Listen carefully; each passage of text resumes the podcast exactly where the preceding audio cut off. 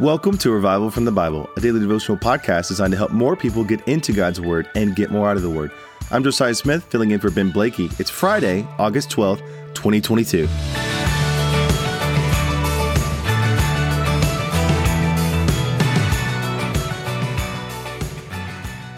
There always seems to be something in the future that has a pull on us in the present. Think about this when you are kids or if you have kids, the reality of Christmas, the Christmas season. When I was a kid, the Christmas season gave me a lot of excitement. Whenever the Christmas season turned around, uh, we started decorating the house. My mom has lots and lots of Christmas decorations. It would take us an extreme amount of time to put all the ornaments on the tree and to decorate the house just right but it created this sense of anticipation. I knew Christmas Day is coming and I got excited and we had this calendar that had this little snowman that we would move from each day in the month of December. And there would be, again, this great sense of anticipation. Something that I knew was going to happen in the future was pulling me along in the present. For you, that might look a little different. Maybe you're someone who's in a season right now where you're looking forward to getting married. You're looking forward to uh, being a husband or being a wife. And so that could be something that can kind of pull on your heart in the present. That's something that you see in the future, a desire that you have. And it just gives you a sense of, man, I'm excited. I have, I have anticipation moving forward.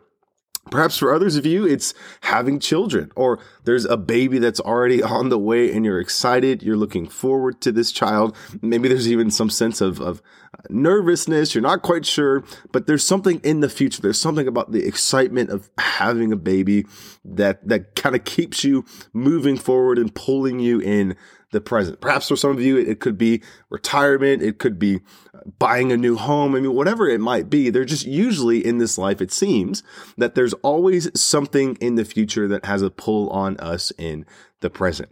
And this idea, I think, actually comes directly from the Bible. I think we experience this because it's something that's kind of hardwired into our DNA. There's something in the future for us as Christians that the Bible certainly says should have an effect and should pull us, so to speak, forward right now in the present. As we open to Second Corinthians chapter 5 today. That's the idea that Paul is is getting at. He's talking about the future of what is in store for us as Christians and, and what it should do in the present right now and really how it should affect the ways that we go about our Christian life. Now before we dive into Second Corinthians chapter 5, I just want to briefly give the context for what Paul is saying because I want us to understand exactly how he sets this up. So if we back up to 2 Corinthians chapter 4, let's read verses 16 through 18. Here's what Paul says.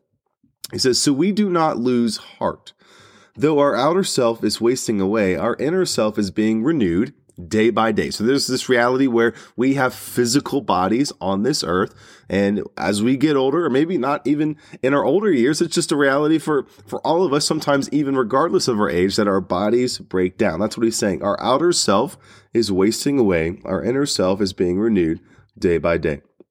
He says, for this light momentary affliction is preparing for us an eternal weight of glory beyond all comparison as we look not to the things that are seen, but to the things that are unseen, the things that are in the future for us as Christians. For the things that are seen are transient. They're not, they don't last. They're not ultimately meaningful, but the things that are unseen, they are eternal. That's how Paul sets up this passage. He gives us that reality that we were talking about, about something in the future, something that is eternal, something that we can look forward to as Christians that pulls on us in the present, that keeps us moving forward. Now let's launch into our text and our reading this morning in 2 Corinthians chapter 5.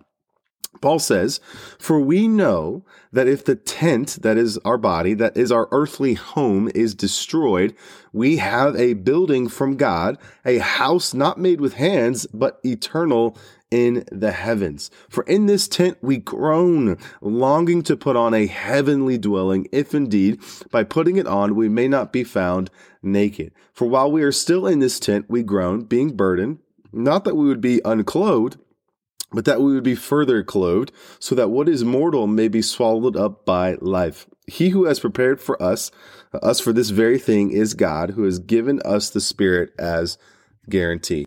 I mean, think about this. God has given us something in the future that is meant to pull on us in the present. He is preparing us for something and he has given us his spirit as a guarantee of that thing. And what he has given us and what he is preparing for us is a new body that will no longer be affected by the, the brokenness of this world. We won't see our outer body wasting away. We'll have a perfect body that's given to us by God, that's fashioned for us by God. He has prepared that thing, that body for us himself with his own hands, so to speak. And he is preparing us for that in the future where there's going to be no more sorrow. There's going to be no more pain. There's going to be no more, no more back pain, no more visits to the chiropractor, no more visits to the doctor, no more arthritis, no more cancer, no more sickness, no more dying. Even right now, there's, there's like, I keep having to pause this and, and re-record because my chest is all, all scratchy and I'm sick. And, and that is not going to be a thing anymore. That's not going to be a thing. We're, we're going to have a glorified body alongside of Christ. And it's something that should give us a, a sense of, of purpose and confidence moving forward as we anticipate receiving this glorified body. In fact, even Paul goes on in verse 6 and says, So, because of this truth, we are always of good courage. We're always of good courage because we know that while we're at home in the body, we are away from the Lord. For we walk by faith, not by sight. Yes, we are of good courage and we would rather be away from the body and at home with the Lord. So whether we are at home or away, we make it our aim to please him. For we must all appear before the judgment seat of Christ so that each one may receive what is due for what he, for what he has done in the body, whether good or evil. So what does Paul say about how this truth should motivate us? That we're going to be given a new glorified body someday in heaven. How should that motivate us in the here and now? Well, there's two things. One, it's that the, the, the glorified body also represents us being in the presence of the Lord. So that should be something that excites us. That should be, it's something that puts a little pep in our step as we move through our Christian life. But there also is this reality where while we are on this earth, while we are still confined to this outer body that may be wasting away, there's there's some things that we ought to be doing. And that's what he says in verse 9. Whether we are at home or away, we make it our aim to please him.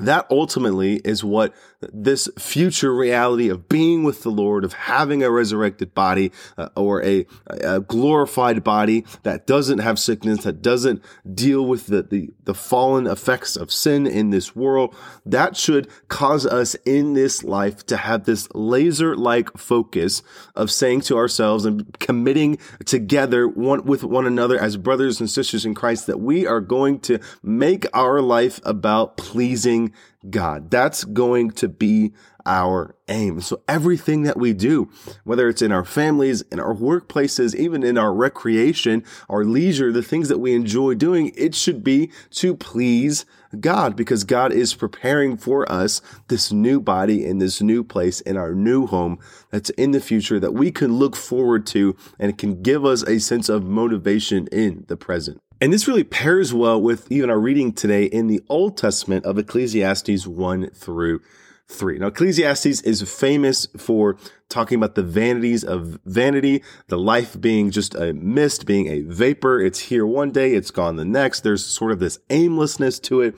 But what we need to understand and how we can read Ecclesiastes 1 through 3 today is that our future hope, the thing that we have in the future given to us by God, that we're going to have a glorified body, and not just that we're going to have a glorified body with no more sickness, sorrow, or disease, though that is in and of itself worthy of rejoicing. We're going to have a glorified body and be with our God. We're going to have a glorified body and be with Christ in heaven in eternity, worshiping God as we have our relationship with Christ and the gospel message that we believe in fully realized on that day. And so that reality and that truth that's coming in the future. That hope should give this momentary the momentary meanderings of this life, the, the, the, things that we feel like we just do, or the, sort of aimlessness that we can feel, and even that we experience in reading Ecclesiastes 1 through 3, our future hope gives those momentary meanderings, those momentary moments, those fleeting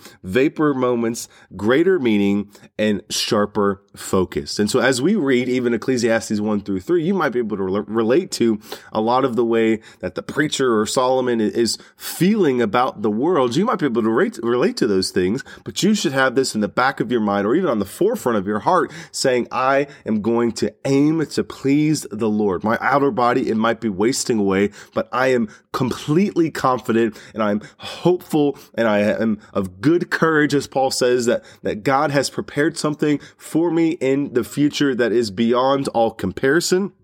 And this light, momentary affliction of this world is nothing compared to the glory of God. And that future reality should push us in the present. There's reality of our future orientation and, and our past reality of being recreated by, by Christ and adopted should always have an effect on our present application, the ways in which we live our lives right now. And what Paul would say to us, even as we read Ecclesiastes 1 through 3, what do we do with all this? What do we do with the vanity of life and the aimlessness and our outer bodies wasting away? Well, we take it, we use it as a spiritual motiv- motivation and say, I am going to aim, I'm going to dedicate my life to pleasing the Lord because I know that God has prepared something for me in the future in glory that is beyond all comparison on this earth. It's going to motivate me, it's going to pull me forward into eternity because I can't